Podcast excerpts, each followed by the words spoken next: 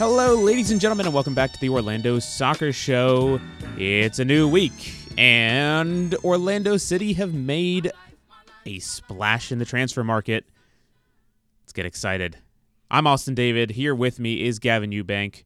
Brad Newton is on assignment, wherever he is. But we will be joined by him hopefully next week. Anyways, we recorded a show last weekend. We re- basically went through the entire month from December to January 15th. And of course, the next day, over the course of the next three days, all the news happened. And leading up into today, as we're recording this on Monday, more things happened. Mm-hmm. And throughout the rest of this week, more things are going to happen. So we you figured, know, hey, let's let's go ahead and uh, run through all of this stuff. You know, Orlando's season ended in what November. Um, so between then and our last podcast, it felt like there was almost no news regarding Orlando City bringing in new players. There was the Cesar signing, um, but since that last episode, it feels like all we can talk about is rumors of Orlando City bringing in players. So exciting time, exciting time. It looks like someone brought out the Fleetwood Mac album because rumors are flying. Oh God. Yep, it's a that's a niche one right there for you. Yeah, so niche that it doesn't even register for me. You're too young, Gavin. I'm sorry. Not as young as right. the guys that Orlando City have been signing lately, though. Oh yeah, great transition. 1st mm-hmm. off, let's get mm-hmm. right into the big news. Facundo Torres is now an Orlando City player. Four year contract through 2025 with a club option in 2026. Signed as a young designated player, 21 years old, just legal to drink here in the U.S., and is currently with the Uruguayan national team. Well, uh, let me just read off Luiz Muzzi's quote from the press release. Facundo is a young player with a lot of potential and upside, and he is just beginning to make waves on the international stage. The danger that he creates on attack will be a real asset on the offensive end, and we're excited for him to step on the field in purple. And I think everyone is. Everyone who's been following the uh, trials and tribulations and the ups and downs of this transfer saga are pretty happy that it ended up happening, and Facundo Torres is now an Orlando City player. Yeah, you know, Orlando's been down this road before in signing a young designated player out of South America, obviously in Josue Colman, and that was a deal in and of itself. You know, obviously when you bring in a designated player, there's a, there's a hype and expectations around that, but this feels different. This feels like an impact signing, like not just an impact signing, but a real major impact signing for Orlando City today, tomorrow, and well into the future. And I can't wait. Obviously, we have to adjust our expectations. He's 21 years old. He's practically a kid moving to a brand new country, a brand new league. We have seen that be the downfall of past young designated players for Orlando City. But this kid's got real raw potential and he could not only be a force, but just somebody that lights the league by storm this season and beyond. And I, I am excited to see what he can bring. Yeah, I would also like to remind everyone that Carlos Rivas was a designated player from 2015 to 2017, also South American. So I don't know if that's a hit or a miss. He had very mixed moments, but for a designated player, definitely a miss. Um, mm-hmm. In terms of other kind of Central American, Bryan Rochez uh, was a designated player for Orlando from the first two years of his tenure and Orlando City's tenure in MLS. Uh, he did not work out, but uh, it turns out that all he needed to go do is go to Portugal, and he's absolutely killing it out there now. Um, I believe he's, he he broke a record recently with his Club Nacional uh, he's he's uh, the top scorer in the history of the club as of right now. Oh. Well, so, you know, you like to hear it. You like listen. You know, I we it certainly wouldn't be right to hold performances against a player because like I said, every setting, every culture impacts a player differently, but if he's in a place where he is feeling good, he's feeling comfortable, you love to see it. Yep. 40 goals in 109 games for Nacional since 2017. Uh, as you mentioned, Josue Colman, Cerro Porteño, he is uh, he went back there on loan, scored two goals in 26 games through 2019-2020. He is now at a new club in Paraguay, uh, Club Guarani, and is uh, currently well, they he's only played zero games there so far for them because he just signed. Actually, he signed there last year in 2021. So I don't know how many games he's played, to be completely honest. uh, but he is uh, arguably a miss for Orlando City. Outside of that, there have been no real young designated players for this club. Obviously, Kaká being the most prominent, and who before this signing was the most expensive in MLS. And now it's just Facundo Torres is the most expensive in Orlando. So crazy Yeah. how that all works out. You know, it's funny. Yeah, you know, it's funny to think that five years ago, a seven and a half million dollar transfer fee um, would be eye popping for Major League Soccer, and now it's just the norm. You know, we're seeing players bought for twice that amount, twice triple that amount. What, what was it? Um, um, Toronto, the guy that they just signed, um, for what, fifteen million dollars a year? It's Oh, crazy! It's incredible. Insigne. Lorenzo Insigne. Yeah, Insigne. Yeah, They, Insigne. They, they sign him for what 15, 15 million or so a year. Um, but for Orlando City, seven and a half million is a big deal, and that's an astonishing number. And for the club that we are not used to seeing, and that's no slight against Flavio. We obviously were very well aware of his financial restrictions, but this shows that the Wilfs are here to play. They're here to invest, and they they're taking this seriously. And it's a big, big first step for them um, in their first off season as owners. Yeah, I think they they are very much setting a tone for this club and and for the league, saying, "Hey, we're here to play. We're not here to just invest and let it sit around. We are we are here to Yeah. actually be active owners." So that's always good to see. And, And there there was is- obviously a lot of worry when it came to uh, what they would be like as owners because as things change hands, as things inside the club change hands, you don't know how things are going to go. I mean, when Phil gave over to Flavio, there was worry that things would change, and things did change. Um, but again, with Flavio and what he did, bringing the club to MLS, bringing Kaká to Orlando, and bringing them a bit of high-profile uh, market in the first couple years of MLS, that was a necessary step. And every step that they've taken, uh, whether forwards or backwards, have been necessary in the club's growth to get them to the point where they are now. Uh, but it certainly looks like everything is going in the right direction for them. Time will tell if these young signings pay off, but it certainly looks promising and hopeful. Yeah, you know, I was thinking about this earlier when uh, I was kind of thinking about the comparison of the money that Flavio spent versus what the Wilfs kind of have shown and what we expect them.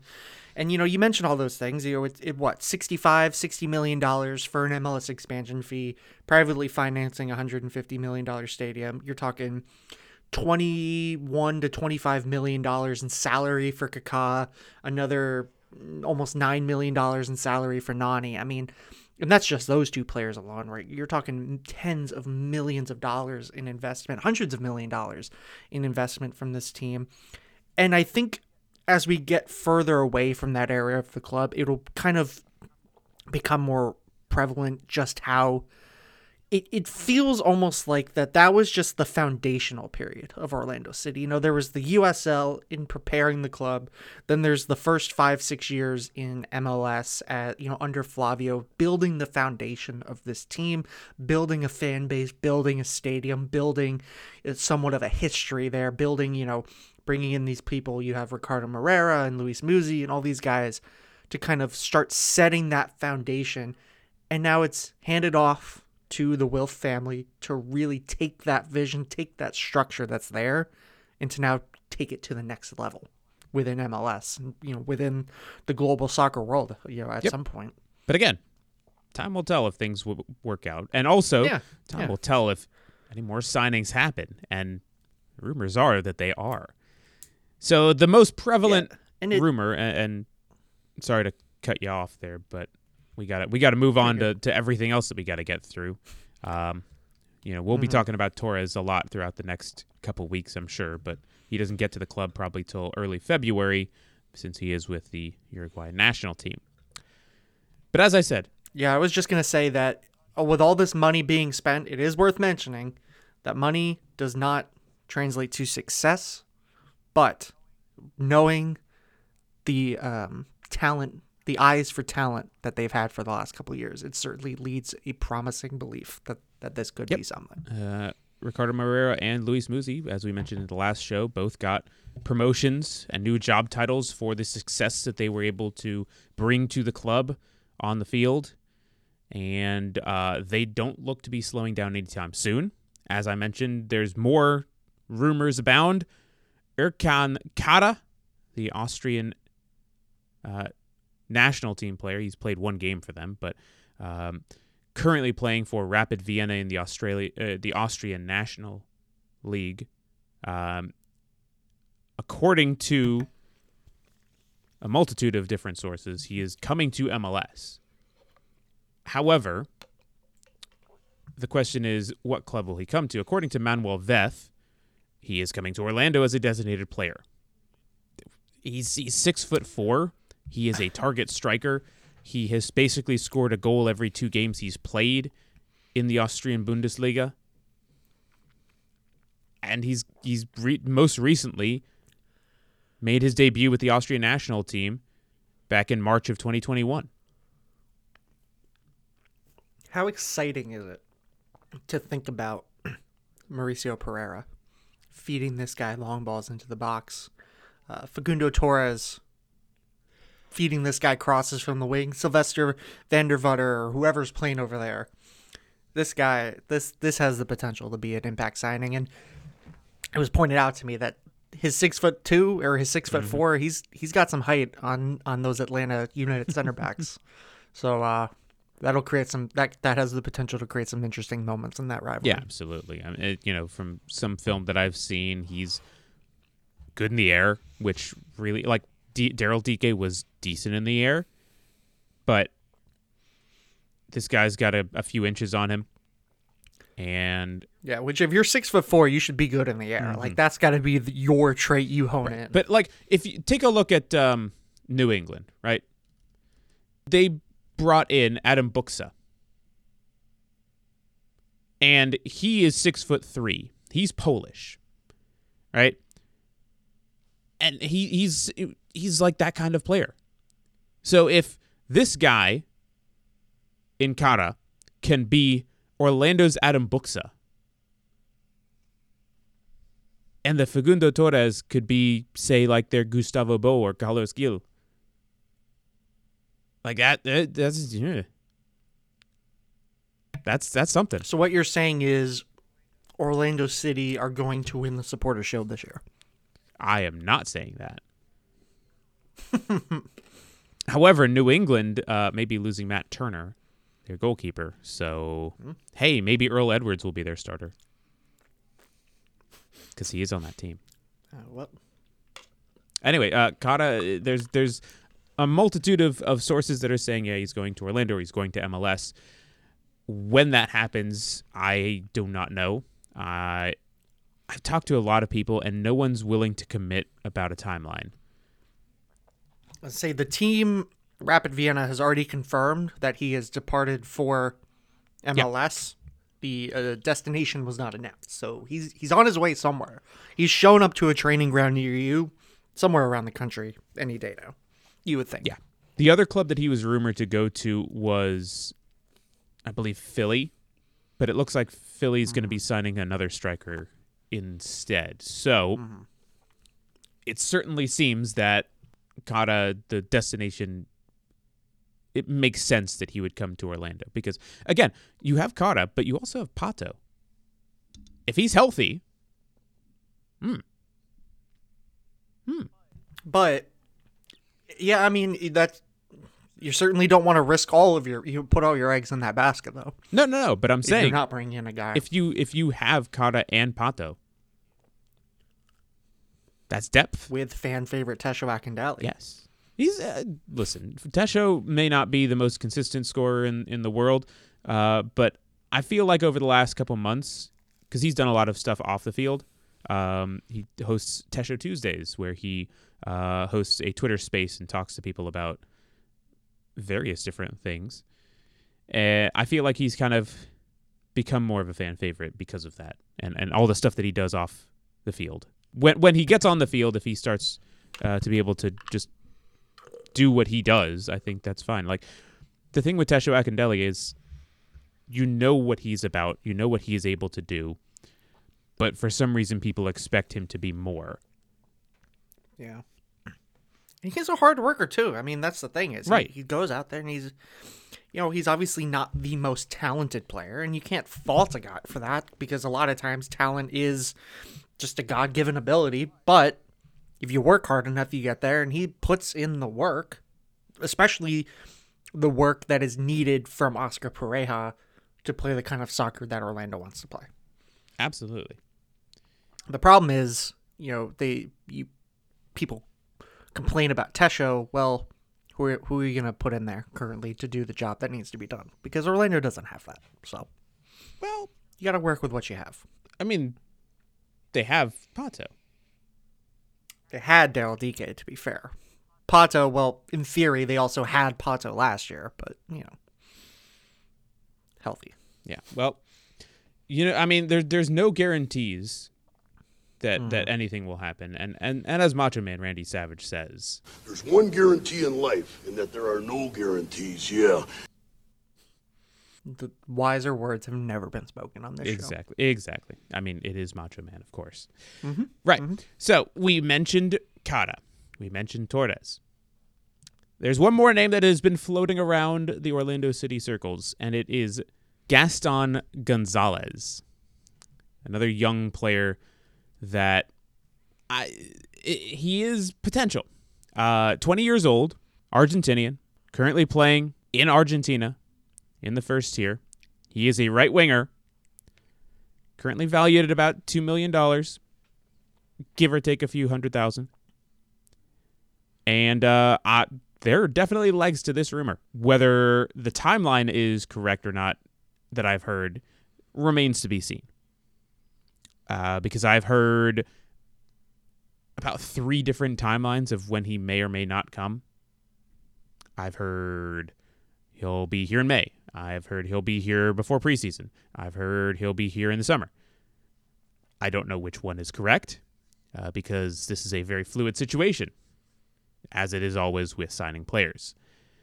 But the kid's only been a full on professional for less than two years. And he's 20 years old. So another young, promising talent. Whether he starts as a right winger over Silvester van der Water is another story. But I think he is a very decent signing if it gets over the hill, just in terms of the future of this club to be able to develop him. Now, uh, Alexander Alvarado was another player that we you could have said, hey, you know, th- this could be a very good young kid. But uh, as it turns out, he is back in Ecuador now. Uh, the club still hasn't announced that he's gone back to Ecuador, by the way. Um, but the Ecuadorian club that he went to, uh, they have in fact announced it already, anyways. So we know he's going back to Ecuador. Uh, the the club announced that he's going back to Ecuador for, I believe, a one year loan. Uh, that that's it. They have an option to buy. That's the biggest thing. And I think also kind of forgotten out there is uh, Matheus Aiás, who's currently on loan until the end of June. They could come back. I thought he was in June of 2023 or something. I thought it was a Uh, two year June of loan. 2022 with an option to buy. So oh, probably gone. yeah, Could come back. could come back. I don't know. Don't know why they would bring him back, but Well, I mean, if I feel like if he if he's not bought by them, he'll be sold to somebody else. Yeah. That is that is my thought process on it. Anyways, like I said, um, Alexander Alvarado, um, he is currently in Quito doing his physical, so he's not in Orlando. He was in Orlando on Monday. I got a photo of him at training this past week, but he gone. So that's it. And as you bring in, I mean, as he leaves, it opens up an international roster spot. So uh, in steps Facundo Torres. Let's take it right up. Now you just have to have uh, two more international roster spots for the I'll two new players. The hope is, from what I've heard, the hope is that a few players are getting their green cards, uh, which is why they are not in Orlando yet. Uh, so I think Antonio Carlos is one of them, and they are in the midst of trying to get their green cards processed. So then they will open up roster spots, international roster spots for the new players that are to come in.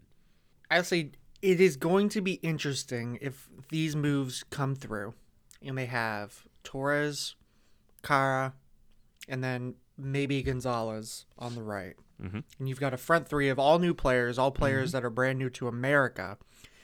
Being how well documented it is, how hard it is to adjust to Major League Soccer because of the travel, the physicality, the schedule, everything. Does it concern you a little bit putting all putting all of that weight into the international because I've also thought about it this way. I mean, obviously most of these guys on the roster have been here long enough to uh, acclimate themselves. But João Moutinho being a college graduate or being a college player at one point is the only player in the lineup in the starting lineup now from like uh, from America, an American player. Obviously, João's not American, but you know, like the, obviously not an international player. Correct. Isn't that interesting? Yes. Yeah. I, th- th- that's the way. That's how- the way does it- things does are going feel now. Too over over reliant on that though. No, I think that's that's the way that world football is. If you look at any team, Well, see, the, like if if you look at like Man City in England, like Raheem Sterling is the only English player that I can think of that actually starts in their lineup all the time. is John Stones not English? He hasn't been starting recently though. Oh, okay. I think he's hurt. that might be it. I was I was gonna say because like mean- if, if I was if I'm trying to remember their they they got João Cancelo, Ruben Dias, uh, Ederson in goal. They got Mahrez on the right. Yeah, I mean like there's there's really no Englishman in that lineup. Like maybe one or two. See, John Stones looks like he's back. Um, but I mean, I'm thinking about it when you look at like a team like New England. Obviously, Bruce Arena being the head coach, but he really relies on Major League Soccer players, guys that know the league. They know how to get victories in this league. They know how to manage the workload that is asked of you. And Orlando does not have a lot of that. And that's a little concerning to me, especially when you get into like the summer and obviously the weather and the schedule and all these things kind of start to collide together. Mm-hmm. It can be a challenge when you don't have that experience of someone who's been there, who knows Well, the thing um, is, what's going on. that's the thing. If you look at a lot of the players in this club now, they have been there. Like a lot of these guys have had experience in the league now. Mhm. It, it may not be the most extensive experience in the league because COVID and such, you know, but Juan's been here since 2019. Robin Jansson's been here since 2019. Uh, Mauricio came in in mid 2019. Benji signed in 2019. Like a lot of these guys have had two, two and a half years of experience now in the league, uh, where it may not be the the same as guys that are 10 year veterans, at least in the starting lineup. You still have guys that are like Tesho Akindele, who's been in the league for a long time. Uh, as of right now, he's the longest tenured MLS player on this team. Yeah. Whereas that's not to say they may not be bringing more depth in, because there's some free agents out there that they could try and snag in just as veteran pieces. But I think that at this point, I don't know if they need that. Well, they need the depth, that's for sure. They uh, yeah. I'm just saying they, I don't know if they necessarily need the MLS players depth. Like, you know, guys that are I still mean, floating you around know- as as free agents kind of thing. I, you know, I mean, that's. I think it's definitely more of a. Uh, it can be a team by team thing. You know what what works for one team, and hmm.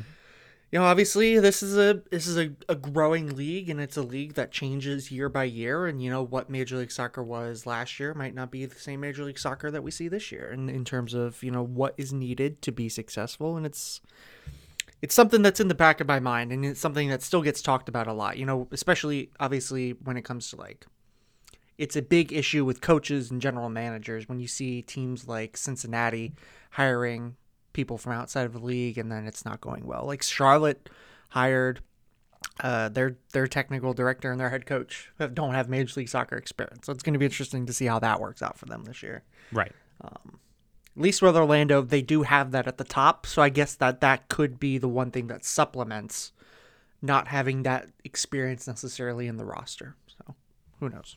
Yeah. Well, again, MLS is is growing, and you Mm. can see the the growth, and it's Growing, growing, growing, and more seductive than sex. Speaking of international, do you want to talk about uh, an Orlando City domestic, former domestic player that did go international, um, who made some news this week? would that be Daryl Dike? Um, I was well that you could mention that, but I was. Uh, I know, I know who you're talking about. Oh, okay, okay. I okay. figured we would probably just mention Daryl Dike made his debut for West Brom and yes, promptly that is also big. got injured in his first actual match that he started. So unfortunate. Hopefully he's not too banged up. But so the other guy you were mentioning, uh, Chris Mueller, he had some comments uh, about his time in Orlando, and this was you know at, after he's gone, obviously. So the the thing with Chris is that I think everybody kind of knew that he really wasn't in Orlando when he was in Orlando at the end of the season. Like his mind was in Scotland. And he made it official in an article on Edinburgh Live.co.uk where he said that he was desperate to join Hibs as he left MLS side on difficult terms.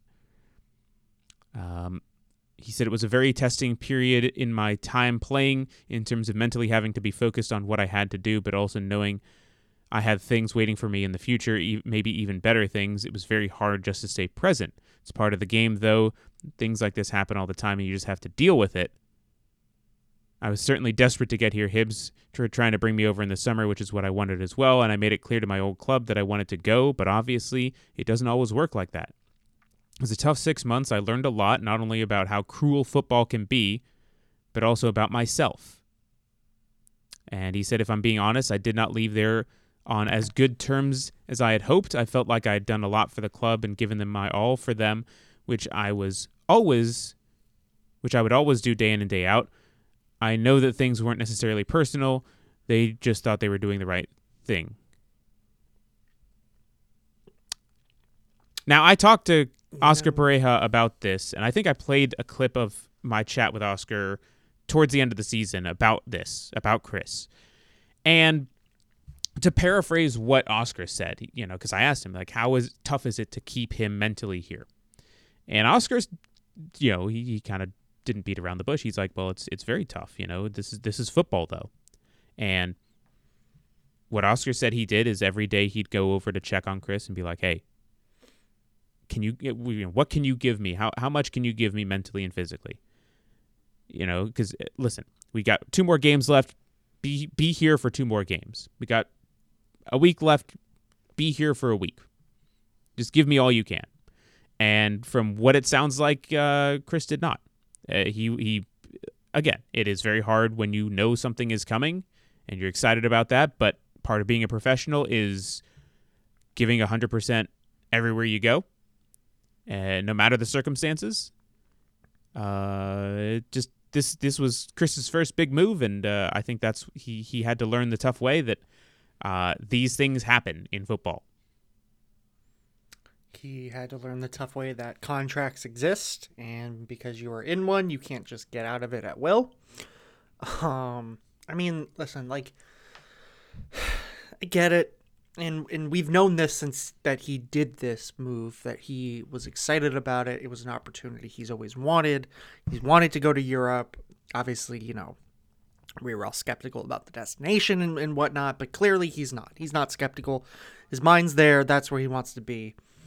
But like you said, you know, you're signing a pre-contract, and you, I'm sure he has to know that what that means is I'm not a player for this team today. I will be a player for this team down the road, but currently, I'm still with Orlando City, and it just seems clear.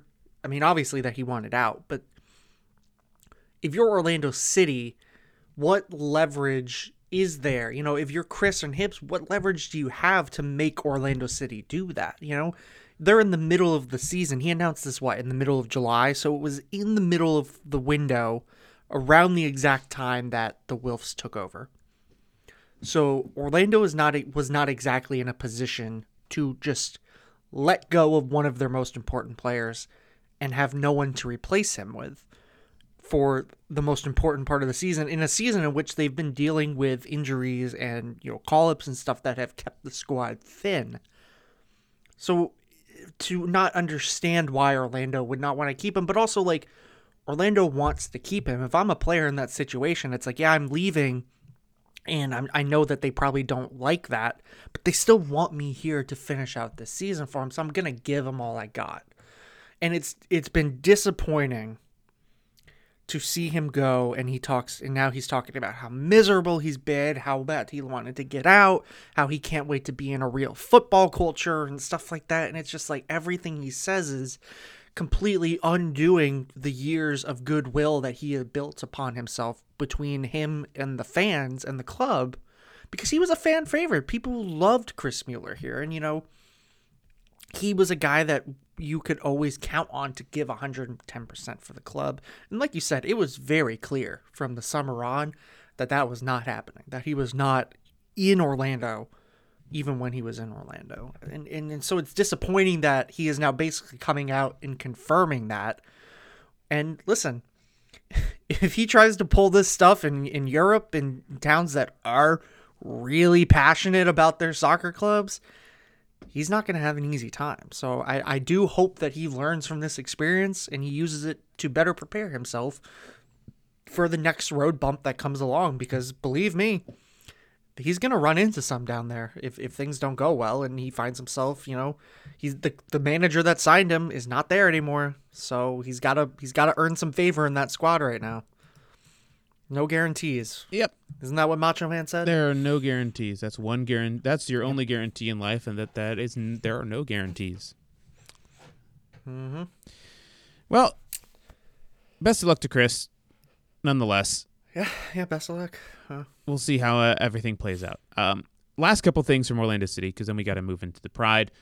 Um, Rodrigo Schlegel, new contract, served two year contract with the club option for a third and fourth year. He's 24 years old. He has played very well in the times that he has been asked to play, uh, and he is good depth for this club. And uh, Mhm. again, he's, he's you know part of one of the most memorable moments for Orlando City ever by stepping into goal and saving Yeah. a penalty against New York. Yeah, I like this era of Orlando City where there is longevity in the guys that they bring in. You know, those especially in the in the defense lot of- too.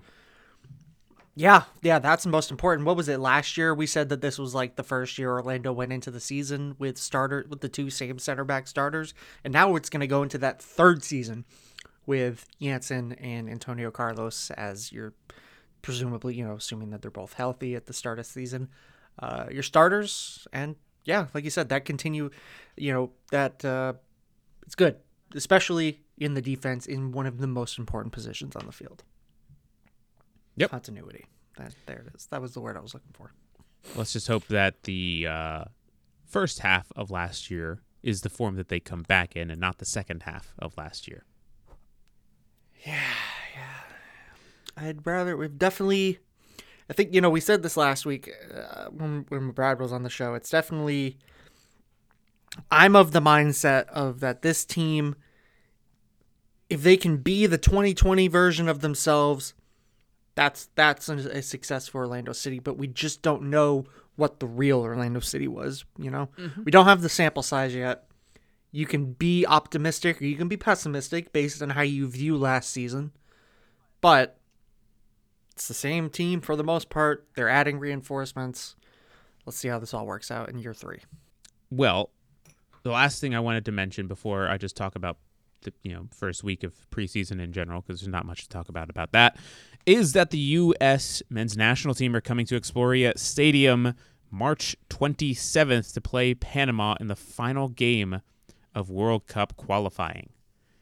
Last time that Are Orlando, surprised that they they announced one back. no, not at all. I think that it would, they were due for one, to be honest. And the thing about Exploria Stadium is, well, the U.S. men's national team has been there before, and they won there before in World Cup qualifying back in 2017. So if history repeats itself, Orlando is a very nice home. October 6th, 2017, back when they played Panama. And again, playing Panama. What was the last game there? It was Ecuador in 2019. Yes.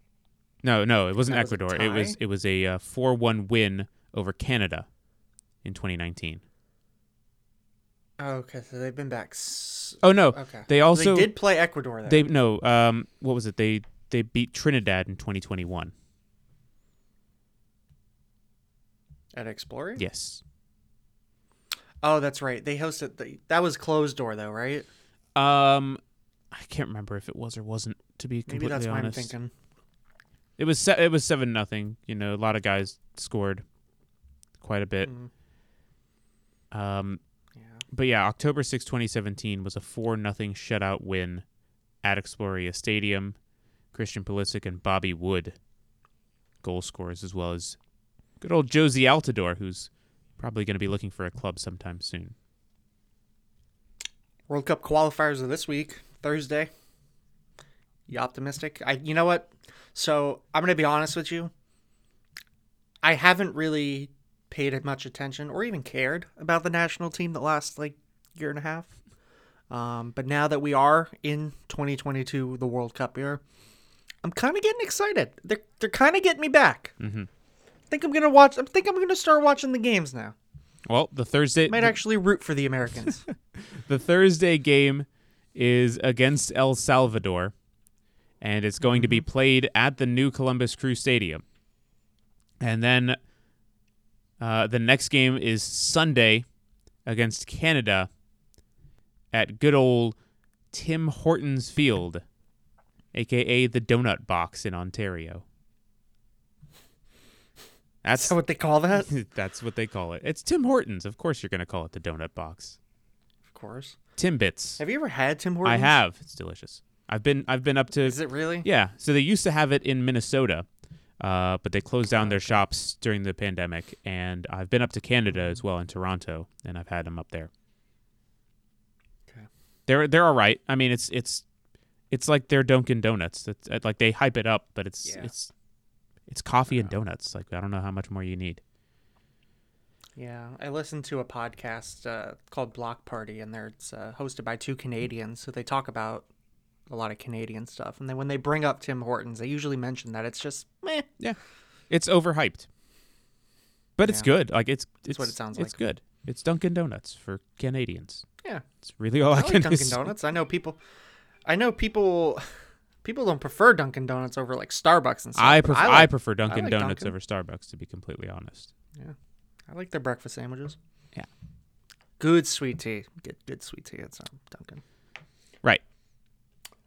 Before we get too much. I don't know how we went on a tangent without Brad here, but we've managed it. So it's it you know, it's part of the show. It's part of our charm. that's fair. So let's wrap up with Orlando Pride stuff. Now I do want to go ahead and very quickly preface something we talked about last week. The Mia Fishel situation.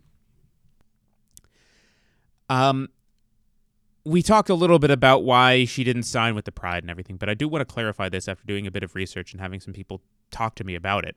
Um, basically, the Pride couldn't offer Fishel any allocation money because she doesn't qualify for it as a rookie. So the most that they could have paid her was about $53,000. And that's just the way that the league is designed currently. And so Tigres came in and said, "We'll pay you more than that," which is why Mia Fishel ended up going to Tigres. And again, you don't blame her. Tigres probably offered her, you know, maybe close to double the money. And Yeah, no, I mean, th- there's there's nothing the Pride really could have done because that's the rules for rookies. yeah.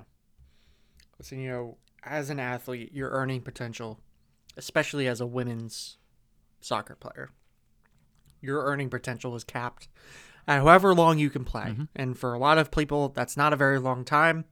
And in this game, it's not a very high amount of money. You got to get what you can get when you can get it. Right.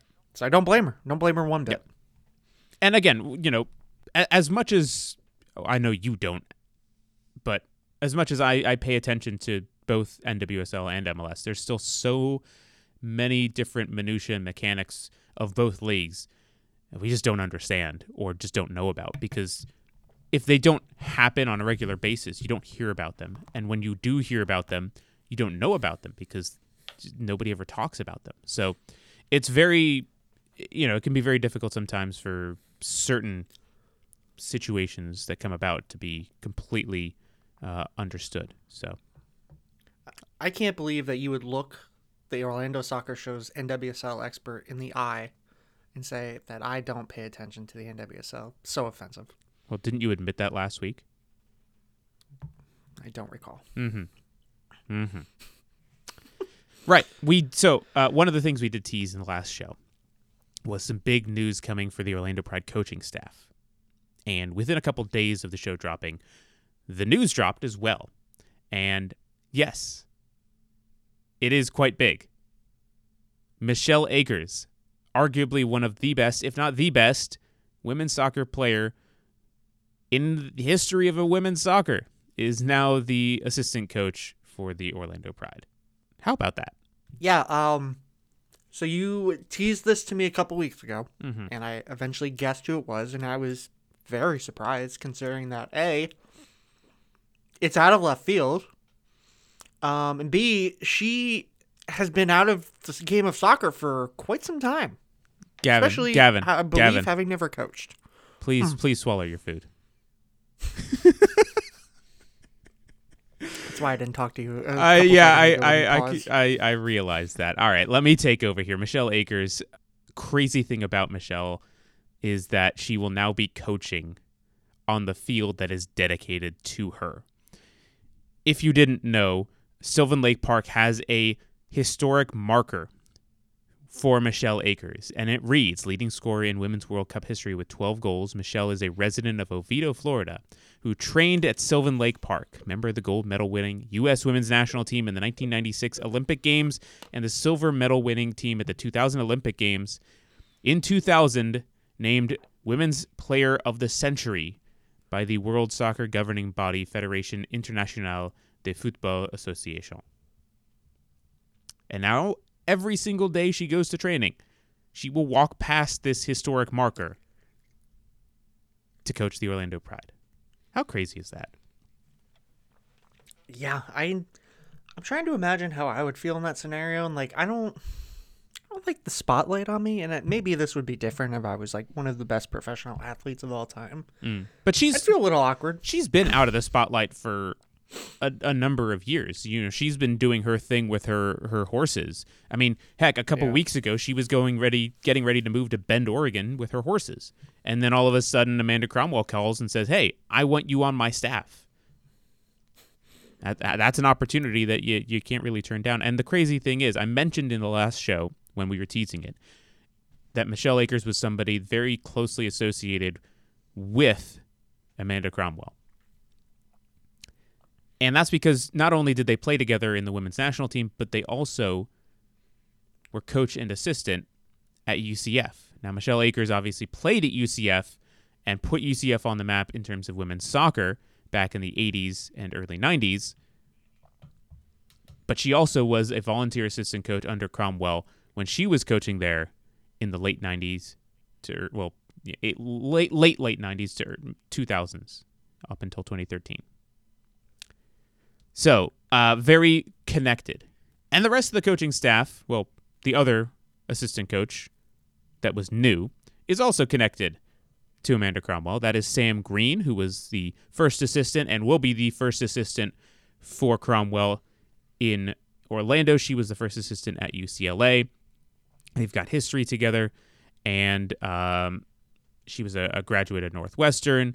Uh, joined the coaching staff uh, with Cromwell in 2013. Was there for their national championship run, uh, multiple ta- Pac-12 titles, Final Four appearances, etc. So she knows Cromwell in and out in terms of coaching.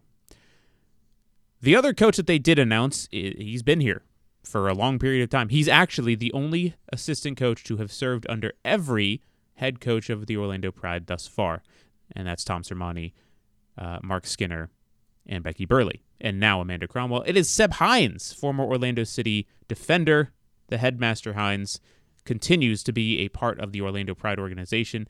Uh, every player that I've talked to about Seb, they get rave reviews. He's got professional experience. He hops into training and, and plays with the team and, and is able to give real world experience and, and advice uh, from playing professionally in England as well as in MLS uh, to these players.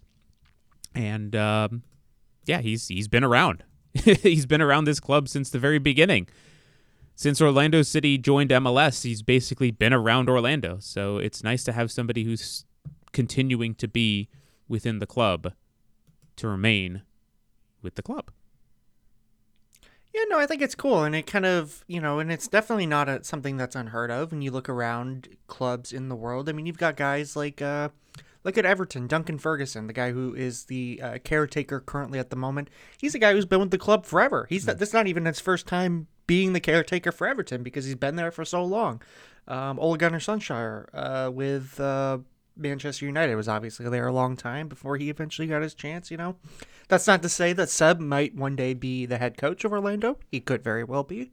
But I do think it's kind of cool when uh, guys like that, you know, stay on through multiple regime changes and are just always like a constant part of the club and, you know, keeps them grounded in one way or the other. And, you know, good for Seb. He's a very, very nice, very likable guy, too. And you know, someone that was always a, a, a good person to talk to during his playing days. Yep, absolutely. Now, um, there is still one position missing for the Orlando Pride coaching staff, and that is the goalkeeper coach. Uh, I can't say too much about who it's going to be. I do know who it's going to be, but I can't actually say who it's going to be. The thing that I can tell you is that the reason they haven't joined the club is A, they haven't gotten uh, work permits and visas sorted, and B, uh, they haven't retired yet. So there's your there's your little bit of tease, if you will, who the uh, goalkeeper coach is going to be, or who I've heard is going to be at the very least. So uh, exciting times for the Pride. All they need to do now is sign players, uh, because all they've done is so far is say they gotta have someone to coach. They've traded players away. Um, the most recent acquisition, or shall I say, yeah, uh, no, they, they, they, the most recent acquisition was they acquired $125,000 in allocation money and a 2024 draft pick from the San Diego Wave, uh, but they did trade away Emily Van Egmond's rights as well as Taylor Kornieck uh, to the uh, expansion side. So Kornieck third overall pick in the 2020 draft, highest draft pick in Pride history, tallest player in NWSL, uh, but just uh, just didn't work.